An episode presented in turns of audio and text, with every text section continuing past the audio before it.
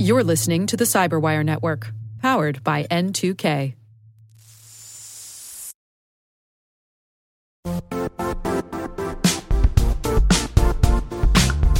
And now, a word from our sponsor, Zscaler, the leader in cloud security. Cyber attackers are using A I in creative ways to compromise users and breach organizations. In a security landscape where you must fight A I with A I, the best A I protection comes from having the best data. Zscaler has extended its zero-trust architecture with powerful A I engines that are trained and tuned by five hundred trillion daily signals. Learn more about Zscaler Zero Trust plus A I to prevent ransomware and A I attacks. Experience your world secured. Visit zscaler.com slash zero trust AI.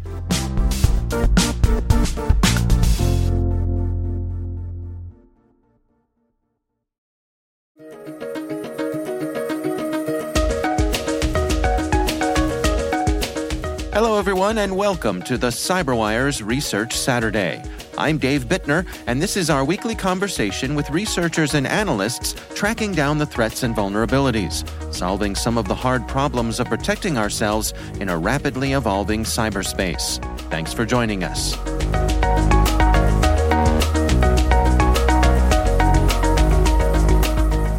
So we've been investigating the sort of machine learning attack surface for some time now, and we realized quite early on that there was some low-hanging fruit in terms of uh, being able to execute code through machine learning models.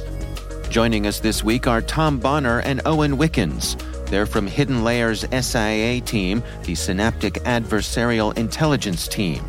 The research we're discussing today is titled Weaponizing Machine Learning Models with Ransomware.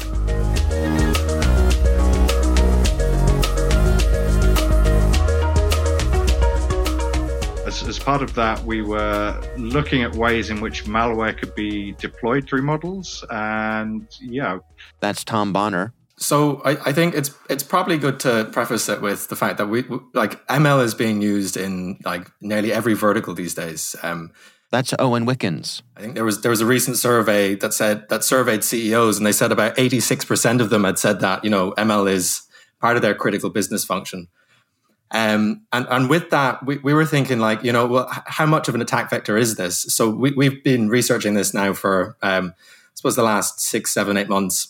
And we've been finding that there's particular kind of weak points within machine learning that people just haven't really considered or haven't looked at yet, because I suppose with any new technology, it tends to race on ahead of security consideration. So, you know, with with models themselves, um, training is a, is a huge cost, right? I mean, financially, uh, as well as time, as well as, you know, processing capability. And, and to, to solve this, people use pre-trained models. And pre-trained models are essentially the result of this massive computation, and they can be shared freely and, and easily. And it's there's actually like a, a huge community built around the open source sharing of models, uh, very similar to, you know, open source software.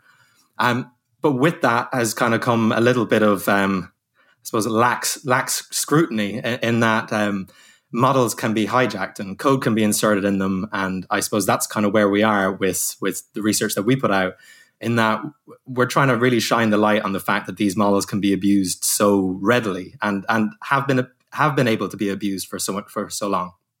Well, Tom, let's go through this together then. Take us through step by step. I mean, how did you go about this exploration here? So the first thing we looked at was a, a very popular uh, machine learning library called PyTorch. It's used for quite a lot of... Um, text generation models, um, image classifiers, things like that. And under the hood, it's storing its data using a format called Pickle. Uh, this is part of the Python library for serializing data. Now, unfortunately, there's been a, a big red warning box uh, in the Pickle documentation for probably about the last ten years saying, do not use this if you do not trust the, the source of the data, because you can embed executable code in the in a pickle file. Now, I think we'd known about this for quite some time, but we just sort of wanted to take it to its uh, logical extreme, if you will, So we looked at ways of abusing the pickle file format to execute arbitrary code. Um, and also we looked at ways in which we could then embed and hide the malware in a model as well. So we ended up using a, an old technique called steganography for sort of embedding uh, secret messages into uh, other kind of plain text messages would be the original form. Now, in this case, we actually targeted the what are called the weights and biases in a model. So perhaps more colloquially known as neurons. And by targeting the neurons in the model, we were able to change them very slightly and embed a malicious payload in there uh, in such a way that wouldn't really affect the efficacy of the machine learning model at all. And then using uh, Pickle to execute arbitrary code, when the model is loaded, we can reconstruct the, the malware payload from the neurons and execute it. So what this means is that the, the model itself, uh, it, it kind of It looks as normal, really. Um, it loads and runs as normal. Um, but when it is loaded up on, uh, you know, data scientist system or up in the cloud, wherever you're deploying this pre-trained model, it, it's going to automatically execute malware upon load.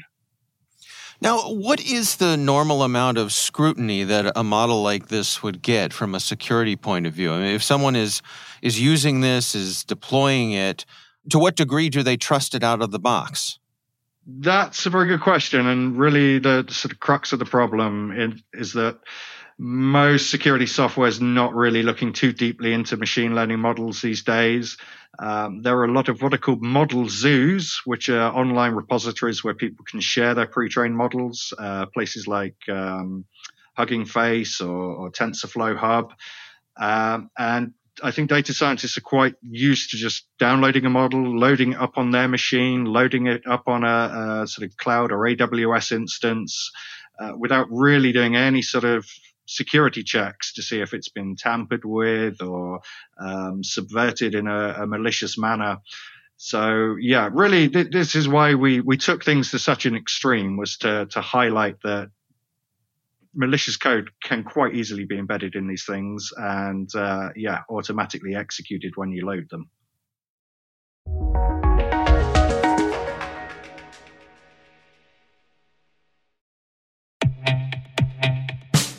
And now a word from our sponsor, Sixsense. Sixsense provides award-winning cloud-based automated endpoint and vulnerability management solutions to streamline I T and security operations. With its advanced platform, businesses gain complete visibility and control over their infrastructure, reducing I T and security risks, and optimizing operational efficiency. With Sixsense, you'll get real-time alerts, risk-based vulnerability prioritization and remediations, and an intuitive automation and orchestration engine so you can focus on your core business goals, confident in the knowledge that your enterprise is secure, compliant, and running smoothly. To learn why enterprises choose Sixsense, visit sixsense dot com.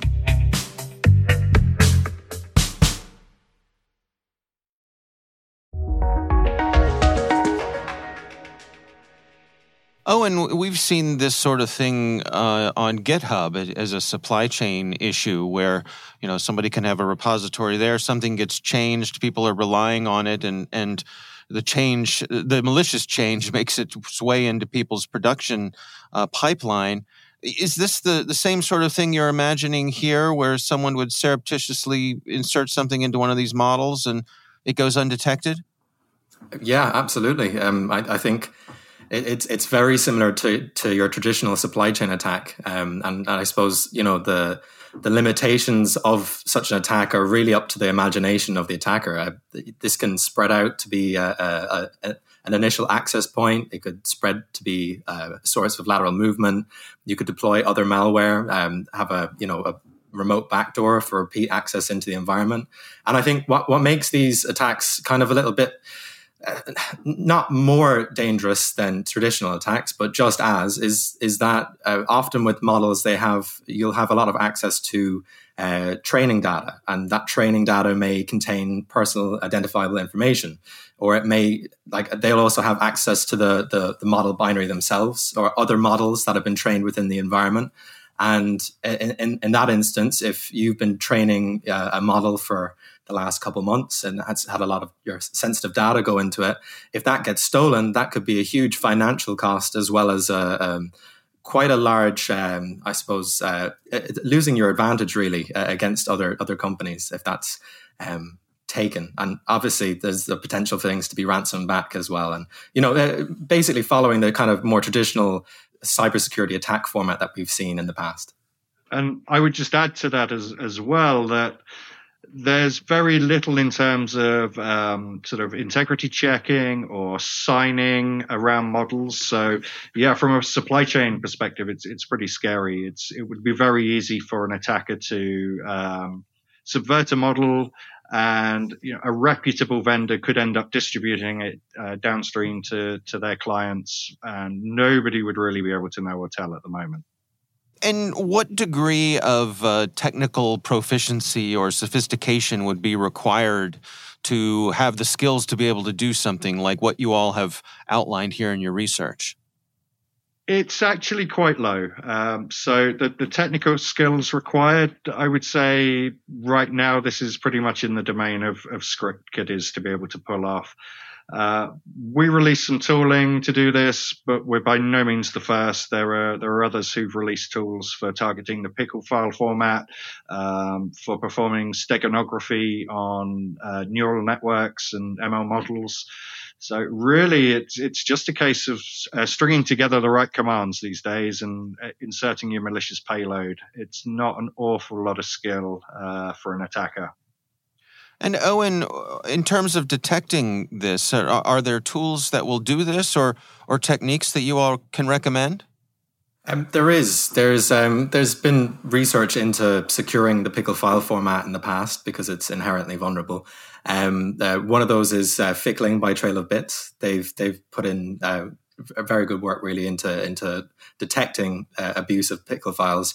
But there's also a whole host of other ways that can be abused. Uh, that pickles can be abused as well, and um, and, and that can potentially be um, a, another major pitfall. So um, I suppose it, it would be uh, silly of me to pass up the opportunity to say that that's something that we do look at inside Hidden Layer is is a, a way of scanning models and verifying integrity of of, of them to ensure that they're not um, housing malicious payloads and and, and such. Um, But other than that, other it's it's not been extremely explored within the industry as as as automate as far as automated ways go apart, outside of uh, tools such as Fickling.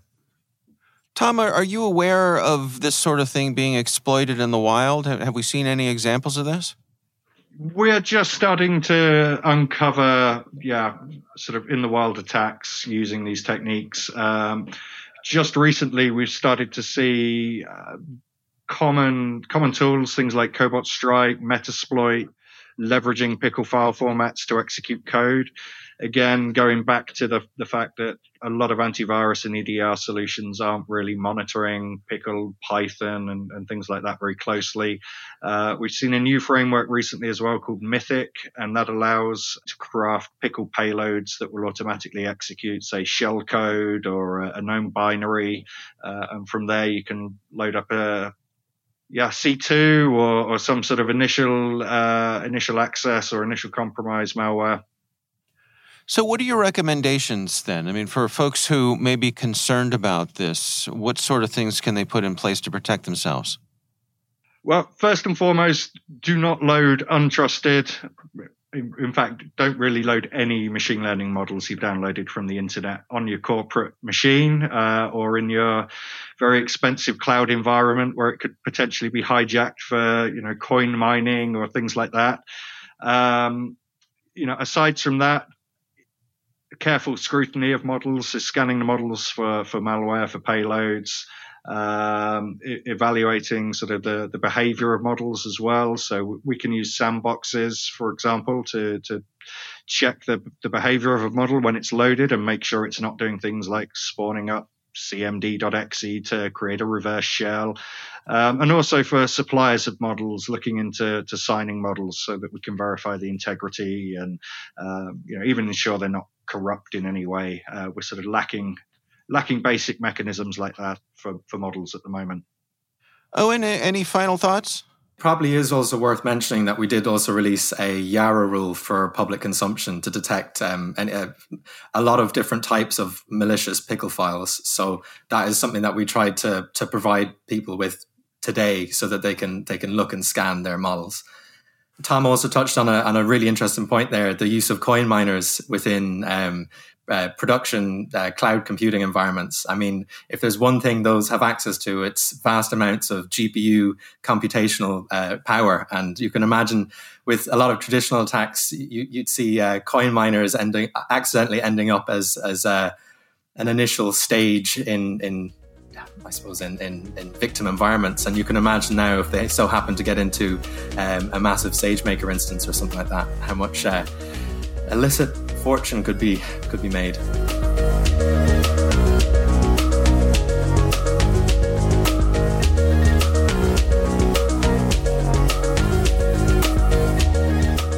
Our thanks to Tom Bonner and Owen Wickens from Hidden Layer for joining us today. The research is titled Weaponizing Machine Learning Models with Ransomware. We'll have a link in the show notes.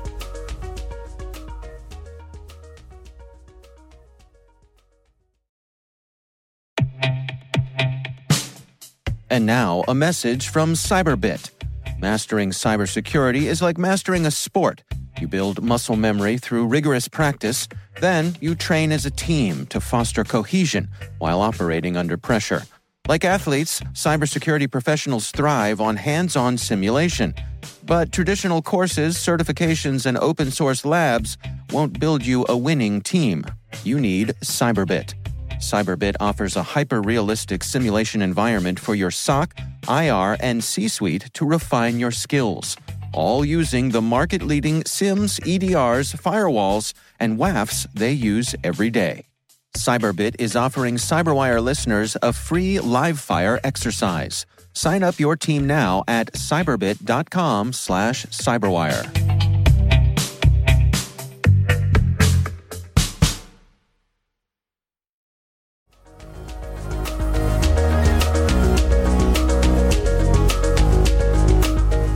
CyberWire Research Saturday podcast is a production of N two K Networks, proudly produced in Maryland out of the startup studios of DataTribe, where they're co-building the next generation of cybersecurity teams and technologies.